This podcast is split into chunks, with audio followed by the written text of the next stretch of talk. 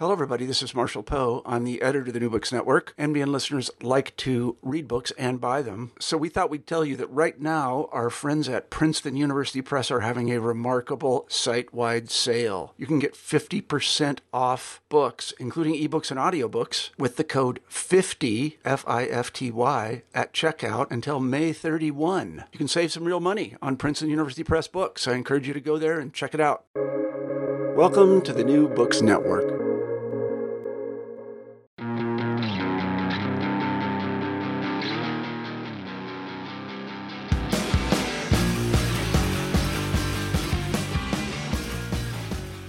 Everyone, and welcome to the JAAS Podcast, a collaboration between the New Books Network and the Journal of Asian American Studies. I am your host, Chris Patterson, and today, for our first installment of the podcast, we are going to discuss a unique special issue. In December 2019, two scholars of Asian America, Erin Khuê Ninh and Shireen Roshanravan, publicized a call for papers unlike any other in the journal's history.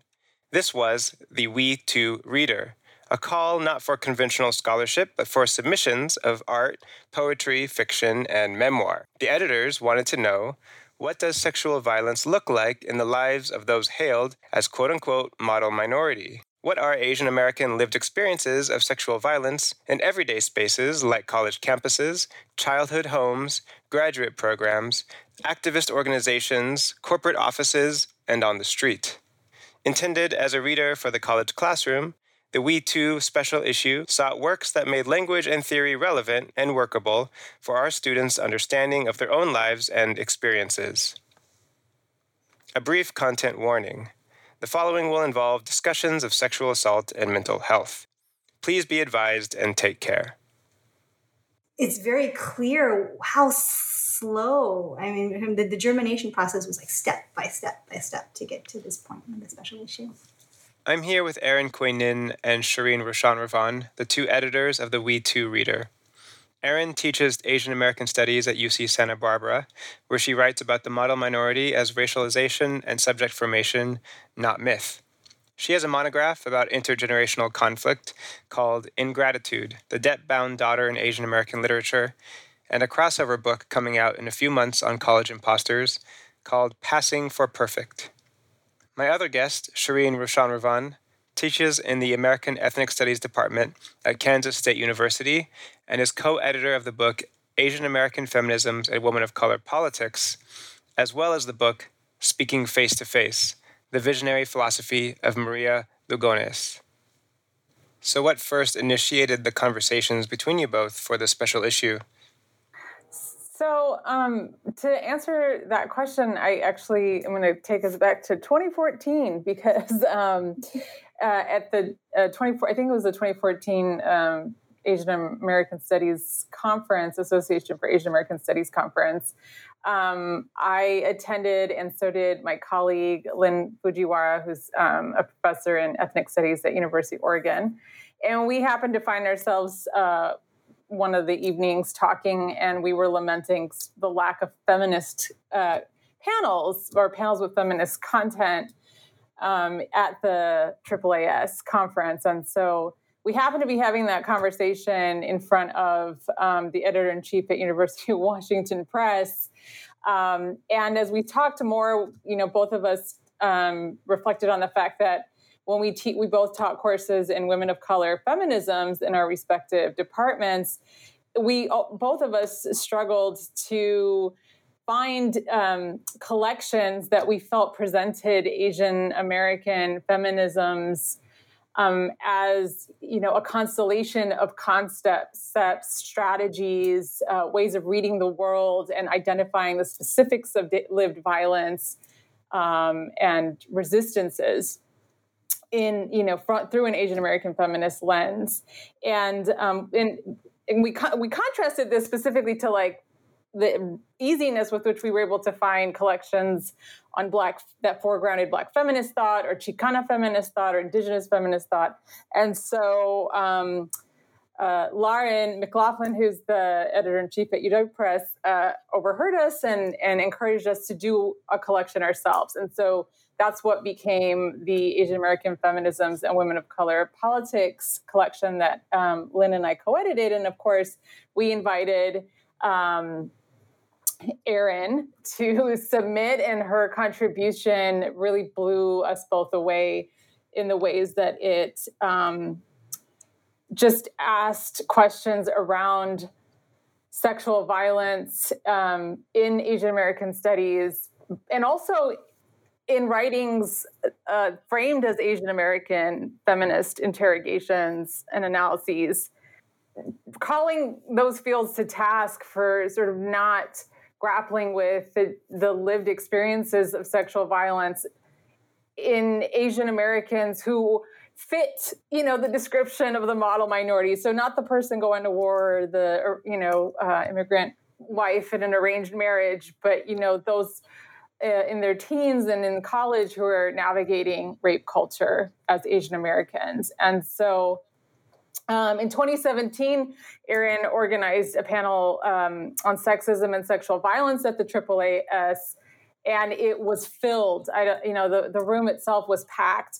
Um, and I don't recall a time uh, um, at the AAAS conference where there was uh, where it was so well attended and it just felt like those who came were really hungry for that kind of conversation. Um, and then the collection came out in 2018 and at the 2019 asian american feminisms caucus that got reignited in this process at the association for asian american studies conference we those of us who attended the caucus um, talked about more you know basically trying to keep panels going to create space for conversations on the topics raised in the collection. And I was really keen on continuing to create space specifically for conversations on sexual violence in Asian America. And so I volunteered to do that. And that's when I contacted Erin again to see if she'd be open to doing another panel for the 2020 conference on the themes, specifically in relation to the questions she asks in her essay for the collection.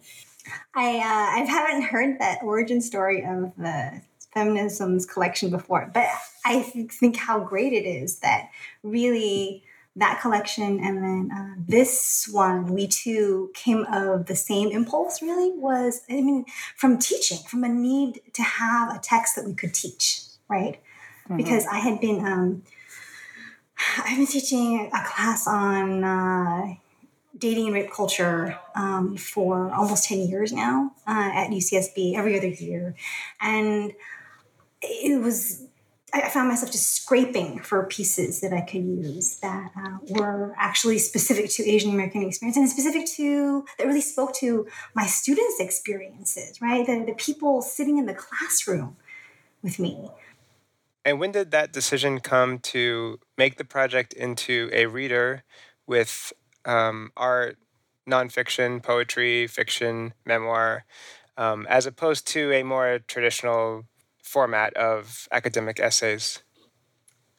Well, I, for me, I was thinking that um, we, we wanted different ways of theorizing uh, Asian American experience around sexual violence, right? And we, we wanted all of the avenues open. So whether that meant uh, visual art or uh, or poetry or scholarship, you know, um, whatever tools people had at their disposal or whatever forms people felt would most help them express uh, or articulate, you know, their experience on, on this kind of edge of uh, a theory, really, right? Um, mm-hmm. we, we wanted all of that available. So why name the collection hashtag WeToo as a response to the hashtag MeToo movement? I think that an easy reading of that shift in the title from me to, to we would be a kind of additive move, right? But that, I'm actually hoping that that's not what people take away from reading the the collection, because what we were trying to center is um, first person experience, right? So instead of me as an object inside rape culture, uh, we you know how are we formed? Um, what is the subject formation that racializes us and genders us and sexualizes us inside rape culture right? So that's why the move to, to we too and of course the, the we does um, refer to an asian american uh, subject. I also think um, well, I've experienced putting the reader together as you know an understanding that we want to start a conversation of turning to each other. In some way so there's a coalitional bent to the kinds of uh, the, to the understandings that we have about you know how are we going to end the violence um, as opposed um, to the hashtag me too movement which has in its hegemonic formations tended to turn more to an individualist appeal to carceral solutions. I'm curious what the experience was like for the both of you as editors of a collection full of such intimate um, and personal uh, artwork and memoir, um, particularly for you know those of us even in literary studies, we're still not really trained in how to um, give feedback to this kind of work, um, and as speaking as an editor myself, I could feel the anxiety um, when I am approached to give feedback on something so personal. Um, and I'm wondering how you two, uh, you know, dealt with that anxiety. Yeah, it was very stressful. yeah, it was. It was stressful. I remember when we first got the uh, even just the pitches in, Chris, and uh, Shireen and I had this this kind of uh, emotionally overwhelming moment. We were like, "What yeah. have we done? What have we asked for?" You know. Um, I mean, the, because the the pitches themselves are already so powerful and and and so uh, so wrenching. You know. Mm-hmm. Yeah, and I, you know, I think that the process by which we went about the editorial process was also, I would say, fairly um, engaged throughout the process. So it wasn't, um, you know, I think we were really clear on inviting Zoom sessions when necessary and hopping on to chat about um, a piece, both in process um, and in terms of finished drafts. So, like a real openness to um, making sure that we were being faithful um, to you know how the contributors you know what their voice what they were wanting to communicate in their pieces. And i would say as well like having the asian american writers workshop become part of the collaboration was key in in this process as well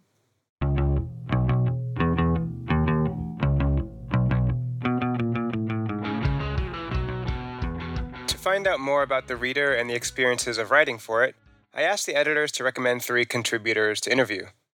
The first to respond was James McMaster, who is an assistant professor of gender and women's studies and Asian American studies at the University of Wisconsin Madison and is currently working on a book project that puts the discourse of care theory into conversation with queer, feminist, and Asian American critique and cultural production. His writing has been in many journals, including JAAS and in Woman and Performance, a journal of feminist theory, where he is also the co editor with Olivia Michiko Gaino of a special issue titled The Between Couple Forms Performing Together. Uh, so, James, welcome to the podcast. Thank you so much for being here and being will- willing to share your work. Yeah, thanks for having me. I'm happy to be here. Your piece in the uh, Me Too Reader is titled My Firsts on Gaysian sexual ethics. Um, a lot could be said there in that title, I suppose, that tells us what it's about, but can you tell us what it's about? Yeah, sure. Um, so the piece tells a series of stories, and each story, I think, is about um, a specific first in my life. So my first love, my first kiss with another guy, my first boyfriend, my first time trying anal sex, and sort of centrally, my first experience as a victim of sexual assault. And um, I think of the piece sort of as a short work of auto theory. And in it, I am really trying to show how each of my firsts, as an example, fails to fit within white heteronormative scripts and frameworks through which we um, are used to understanding questions of consent and sexual ethics more broadly, the kinds of concerns that have been, you know, taken to the forefront of public discussion by the Me Too movement. And I believe you've prepared a short reading of your work. Um, can you read it now? Yes, definitely. Um, so, right before, if I can contextualize just a little bit, right before the passage I'm about to read, um, I describe the moment of my first kiss with another guy who happens to have been a high school classmate and who also happens to be my best friend at the time. So I thought I just loved my best friend, but it turned out that I loved my best friend and he insisted he was straight. So um, here we go. We were two lonely brown boys just trying to survive the small minds of a small town where the racism, surprise, surprise, was constant. I played soccer growing up, and the only other Filipino boy in my town was on my team. Whenever I had the ball, white parents screamed his name. Whenever he had the ball, they cheered for me. No one ever apologized or tried to learn the difference. In middle school, that same Filipino kid was pantsed during homeroom. Our white teacher, confused, called my parents to tell them it happened to me. Call it a trauma bond or call it a friendship, but what I had with my first love was my only sanctuary from all of this structural stupid. That is, until the armies of my desire arrived to raze our relationship to the ground overwhelmed by want and want, I eventually told him, quote, it hurts too much to be your friend.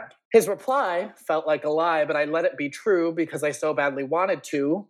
Quote, what if I said that we should be more? End quote. What followed were flashes of something just short of sex. Mouths met moments that were once just fantasies. Hands held tight to things that seemed too good to be true. And were they? Was he expressing a queer impulse even more impossible than my own, or was he simply so in need of a friend that he would give his desires over as hostages to mine? I still don't know the answer to this question, but I do know how much that answer matters. In the former scenario, we're two closeted kids caught in a hurricane of heteronormativity, desperately trying together to get to shelter. In the latter, I'm wearing a ski mask over my face as I hold our friendship like a handgun to the back of this boy's head, demanding whatever I can get from the bank vault of his body. I probably don't have to tell you that whatever we had between us didn't last. In my late 20s, I would find my first love on Facebook and send, him a message apologizing for everything. When he wrote back, he said, We were kids. It wasn't absolution, but it was enough. These days, I return to these memories whenever I have to explain Lauren Berlant's work to students of queer theory. Nothing says cruel optimism like straight crush. That's such a powerful um, last line, and that entire section is very memorable. Um, and you introduced it by talking about auto theory, and ended the uh, the quote with Lauren Berlant. And so I'm curious to um, because you also have this in your subtitle on Gaysian sexual ethics, and so there's there is a kind of um, gesture there, right, towards theory, towards the political. Um, can you talk a bit about that, like why uh, auto theory, and how do you see that working in this in this particular excerpt? Yeah, I mean, you know, you know I, I fell in love with this boy before I really knew that I that that was even an option, right? So I'll start with like, I guess I'll start in the way that the piece invites me to start, which is through personal anecdote, and then I'll get to answering your question. Um, and I just, you know, I thought I really loved my best friend, and then I slowly realized that like I wanted to have sex with my best friend, and I found myself in this situation where my primary source of support around, you know, being newly gay or questioning my sexuality was also my object of desire, and it was an object of desire that I couldn't have. So an object of cruel optimism in the way that you know Berlant teaches us to think. Um, and it was a really painful situation and you know the piece is partially about um, you know how that painful situation was caused by the fact that i was living in a time which is to say the early aughts and in a place which is to say you know rural republican north jersey um, where the scripts of you know queer subject formation or sexual awakening or sexual possibility were just not made available to me and so I was like, I was feeling around in the dark in some ways, figuratively and literally. Um, and I think the point um, is that, like, I still don't know to what extent the kiss and the sexual encounters that I describe in that passage were harmful or pleasurable or ethical um, when when placed against the larger socio social context that you know the We Too issue and the Me Too movement are trying to ask us to think about, um, you know, there's still uncertainty for me about what harms have been done between my first love and I, who's to blame, what accountability should look like. Um, even after I've had conversations with him as adults about what happened, right?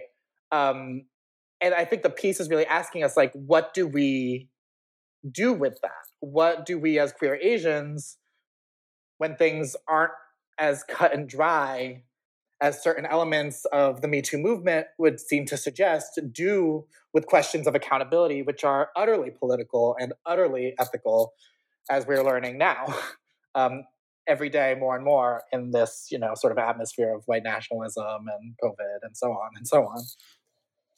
Another kind of um, theoretical segue that you take in the um, in the brief uh, work is the uh, the form of a coincidence report, which I have to say I didn't know uh, about until I read your piece. Um, and so I'm just so you can explain if you like. Yeah, yeah. But uh, it's, it's a term that Andrea Long Chu coins, right, while interpreting Claudia Rankine's work, and so I, I guess you could call it a part of the larger umbrella of what's been named auto theory these days, or theory of the flesh. Or I would, yeah, yeah, definitely. Um, so I'll say that I've been thinking with this article, which is titled "Study in Blue" by Andrea Long Chu, for some time. Andrea and I went to graduate school together, and um, we were both on the Women in Performance editorial collective when she published this piece. And I think it's important to, to when when thinking about what the coincidence report is, is to remember that Andrea theorizes it sort of in opposition to or as an alternative to what we all know as the incident report, which is, you know, a sort of matter of fact accounting of an event that is assembled by the cops or, as Andrea says, HR after something has happened. So it uses witnesses, it uses evidence, um, it's all written down, and then there's an account of an event, right? The status of an event is defined, it's sort of crystallized. We can point to it and say, that happened, we have proof, right? Um, and the coincidence report is very different because it's it's what happens when an artist or a theorist or a writer um, like Claudia Rankine um, or like myself, lol, that I would put myself in the same category as Claudia Rankine in this brief instance. Um, but it's when, a, when an artist or theorist or writer cobbles together an event um, whose status is uncertain, even to the people who have experienced it, right? So in the example of the passage I just read, it's like, was that first kiss unethical? Was that first kiss consensual? We both don't know. We're both not sure. Um, what I'm not talking about in a coincidence report, right, is a situation in which um, one party involved in a sexual encounter is sure that a rape has happened and sh- is sure that a sexual assault has happened, and the other party disagrees. What I'm talking about is genuine uncertainty. And I think one of the things the piece is trying to reckon with is what we do in those circumstances of genuine uncertainty when those circumstances of genuine uncertainty are also possibly laced with harm, with trauma, with damage, with ordinary discomfort, and so on. So in the piece, you know, each of the firsts that I recount is sort of a coincidence report in itself. Um, and I recount them, I think, in order to put a little bit of pressure on the notion that you know we can look at any given sexual exchange and decide this was good or bad, this was ethical or unethical. Um, this can be known for certain in its entirety and in its totality, and that we therefore should follow a series of protocols um, according to what we know about the event. I'm, I'm wanting to think have us think about the ways that, especially for queers, queers of color, especially for queers of color who are young and unexposed to larger cultural scripts that have since been written by our people. What do we do and how do we know when we're in the middle of something that we don't deserve to be in the middle of? Um, and vice versa. What do we do and how do we know when we're in the middle of something that feels the way it's supposed to feel? Um, because it's the kinds of pleasure, the kinds of care that we deserve. Well, James, thank you so much for being here, um, being part of this wonderful conversation, uh, and being willing to share your work with us here today. Thank you so much. Thank you. It's been an honor and a pleasure. I really appreciate um, you taking the time.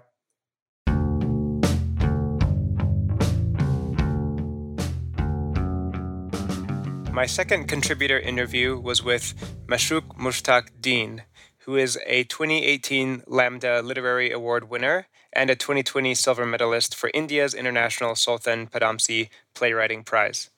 His publications include two plays, Draw the Circle and The Betterment Society, as well as short stories and essays. His plays have been produced in New York City, Washington, D.C., and Chapel Hill, and he is a resident playwright at New Dramatists, a core writer at the Playwright Center in Minneapolis, and his work has been supported by many institutes and foundations. Deen, welcome to the podcast. Thank you so much for being here and being willing to share your work. I'm happy to be asked. Thanks for having me.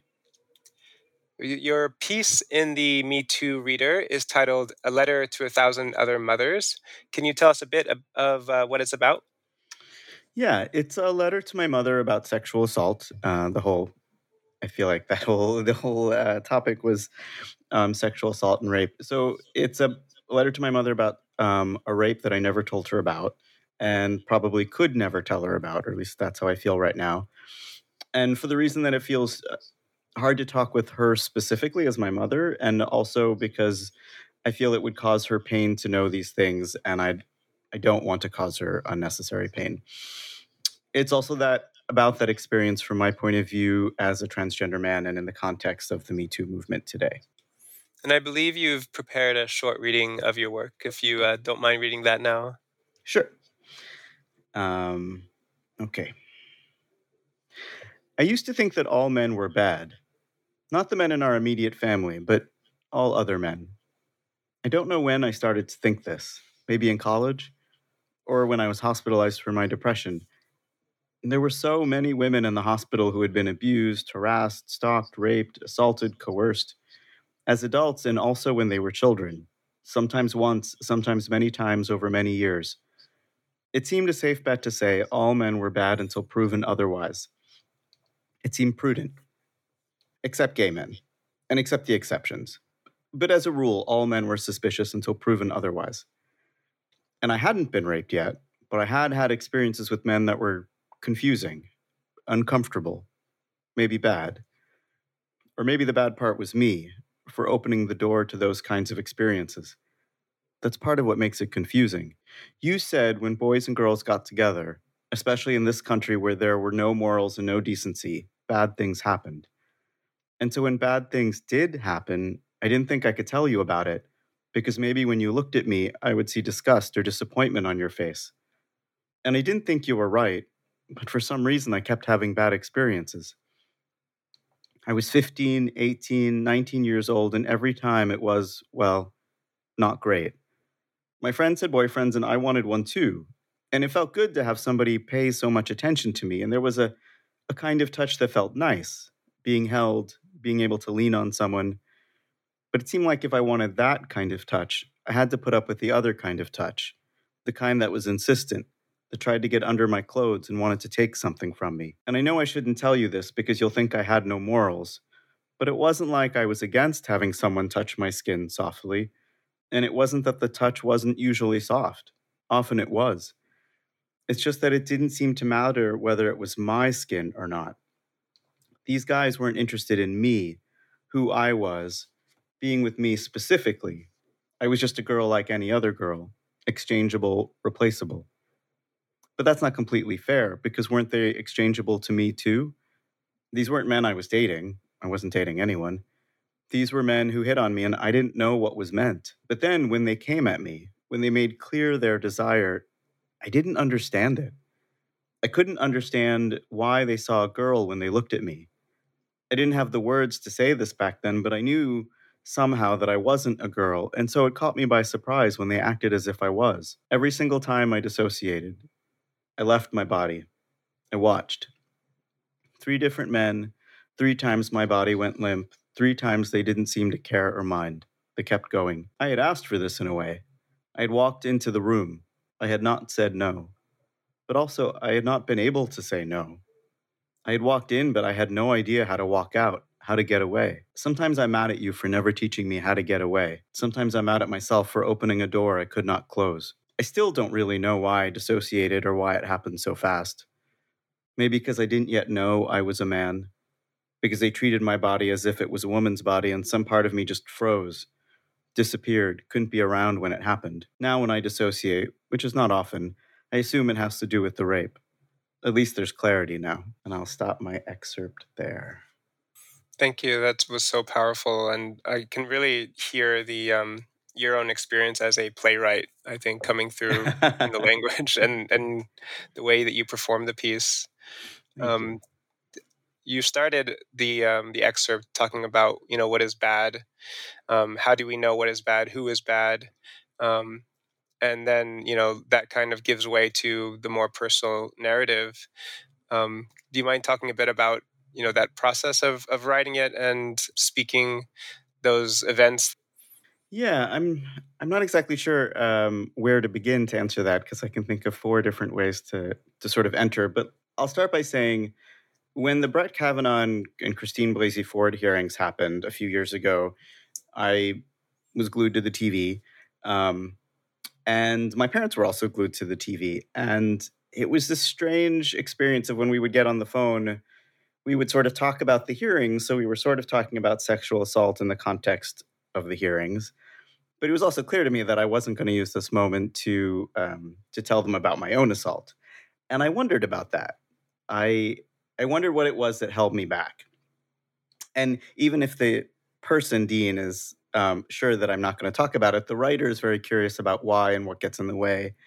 And um, and at the time, I was working on a memoir, which I still am, and so, as part of an early draft, I started to write about that this sort of letter to my mom about us watching the Kavanaugh hearings together and all the things that I was finding too hard to say to her. Um, and it's, you know, I mean, I think for me, a lot of writing is something inspires it in the moment, but for months or maybe even years, things are sort of filtering through, or I'm feeling frustrated about something, or I'm questioning why I, I have a behavior or a reaction to something. And so I think also there's things about how I felt about the Me Too movement and the complicated feelings I was having that we're finding an outlet outlet in this piece as well. Um, and just the complicated place of being a man who is transgender at this time, who has both experienced sexual assault and is now seen as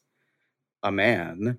Um, and most people won't know that I'm a transgender man unless they they know me personally. And so it's a it's a complicated place to be. And I I think in some ways it's what makes um, me a good writer in that like there's never an easy place for me to stand. Everything is always complicated and that's part of the lens through which I write. Um, so it's hard, but I think it's also good. On that note, your piece, um, as you say, also provides a quite unique point of view in terms of the the reader, and as you were saying with the Me Too movement in general, um, and that you're also thinking about how your own transition affected your views about the conversations that we have about sexual assault and masculinity. Um, you write quote, when I came to understand that I was a man, I fought it. I didn't want to be one of those bad men, which was every man. And so again, bring us back to the the kind of badness that you begin the excerpt yeah. with. Um, can you talk a bit about this? Yeah, and it's such a simplistic view. You know, now I can look back and say, of course, it's much more complicated than men are bad and women are good, or something like that. But growing up, I I absorbed certain messages perhaps I felt in danger or had it had bad experiences with some men. So many of my friends had been hurt. You know, like all of this probably played into a really simplistic way of thinking about things.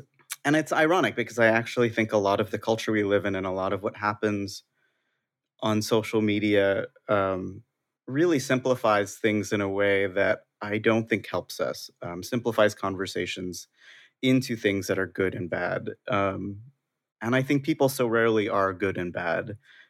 I think for me, the the party line that I experience, particularly on social media, is that um, men as a species are assholes, and men who admit to this are good, and men who do not admit to this are bad. And I, it's really funny because for me, I think that's how I thought of the world, especially before I transitioned. And part of what made it so hard for me to transition is I didn't want to become one of those men and I was so afraid that just the act of transitioning, I would turn into this thing I was afraid of, this this thing that had hurt people I knew. And I think when I transitioned, I was perhaps given a view or I was allowed access to this other part of the world that I hadn't seen. And it was much more complicated than that.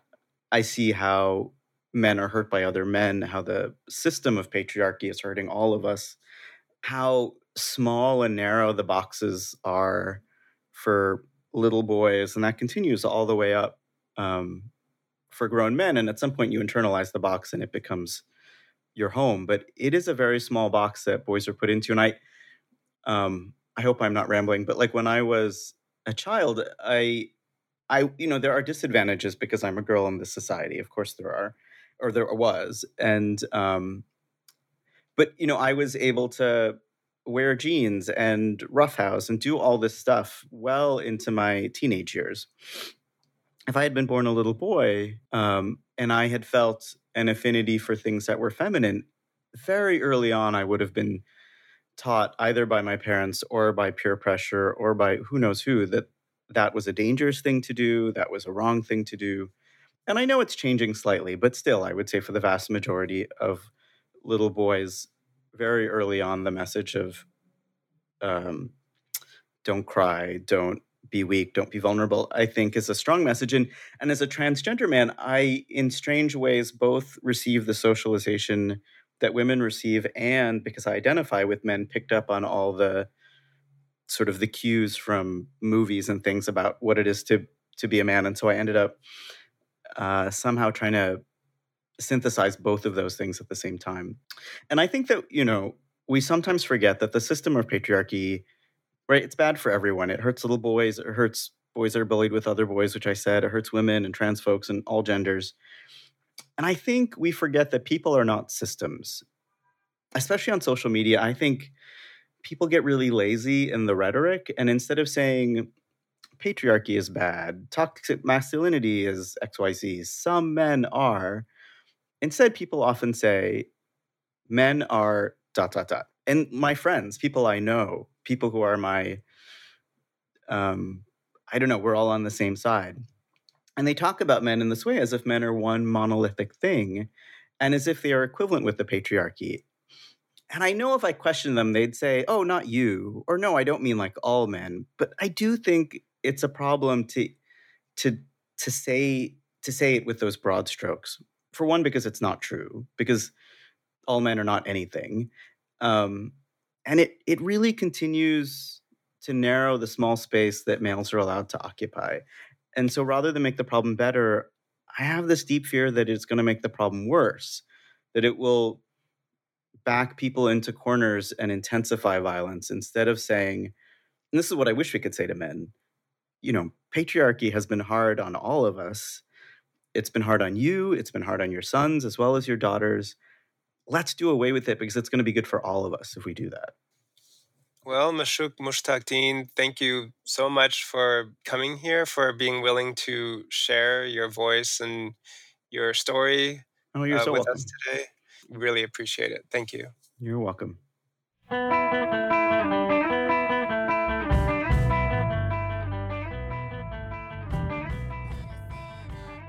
The third contributor never responded to my request for an interview. But in lieu of their interview and contribution, I can say a couple things about my own piece in the collection, which is about uh, patriarchy. It's about my son being born in 2017 and how that caused me to look at my own um, mixed race family, my own history, uh, my own father. And the piece was written during the COVID 19 pandemic, as many of the pieces in the collection were. Uh, and I found that, you know, as Erin and Shireen had encouraged me to keep writing it, um, even through the difficult times, that it began to trickle in a little bit every day.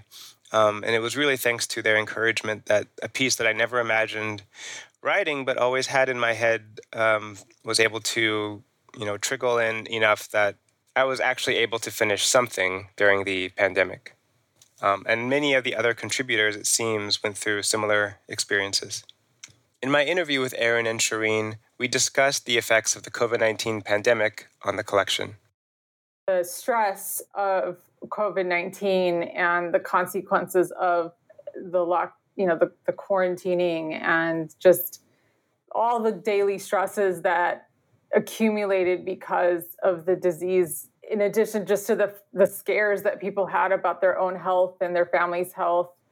Um, it we we ended up losing some pieces you know some some contributors um, that um, had put forward pieces and that we were hoping to include um, c- ended up not being able to. And so that's one really um, strong impact that the covid-19 and the lockdowns had on the issue. Um, I also think that both of us were really clear the you know that the writing that our contributors had to do uh, for this collection was and was wrenching right? It was difficult. Um, and emotionally physically it takes its toll on the body. Um, and so we were really really keen on as editors figuring out how to support um, our contributors along the way and understanding how do we take care of each other in the process. Um, i i just think that everything that was happening you know of course then in the summer with the murder of george floyd and the uprisings that happened it really it on the one hand it made the kind of silence uh, around sexual violence. Um, it amplified it um, as all of these other things were happening, um, and it made the urgency for the issue much more apparent, but also the difficulties of sort of articulating the things that our contributors had to articulate. The urgency, I felt the urgency of the issue more, but I also felt like there was less space for it, right? Mm-hmm. Yeah. Uh, because all, all of the media oxygen was taken up and you know, by rightfully important things and then it's, it's mm-hmm. and, and yet I, I also felt a great deal of frustration that here this also incredibly important conversation about sexual violence had really just gotten traction you know and i was so um, devastated at the thought that now we we were not supposed to attend to it and then what would happen if we we, we kind of dropped this thread. So, how do you all feel now that the issue is out and um, making an impact? I think oh, I feel tired.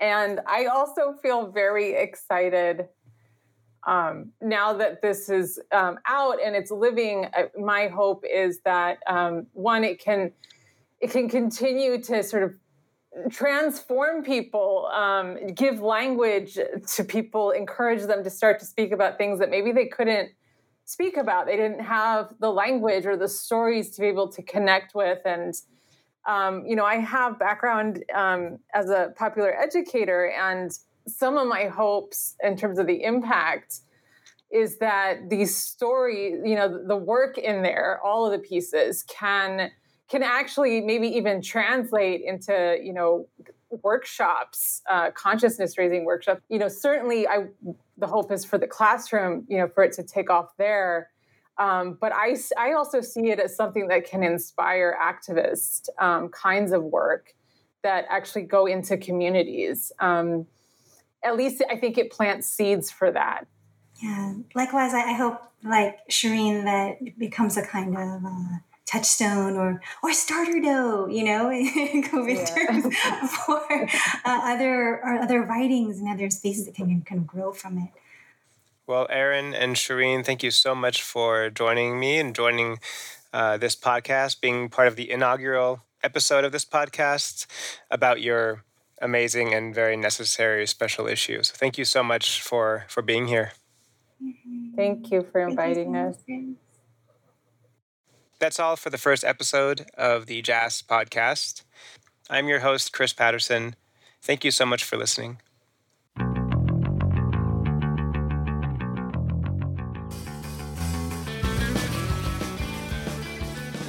This podcast was produced as a collaboration between the Journal of Asian American Studies and the New Books Network. It is produced by the Journal of Asian American Studies. It is mixed by myself and Moses Caliboso. and the music featured in it is by the local Vancouver band Necking.